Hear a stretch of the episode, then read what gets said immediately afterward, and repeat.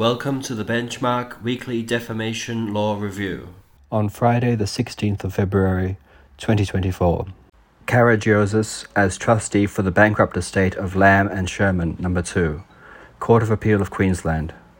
Costs in defamation proceedings. It was open to the defendant to withdraw a Calderbank offer before the date given as the last date for acceptance, but doing so meant she could not contend the plaintiff had unreasonably failed to accept the offer. Thank you for listening.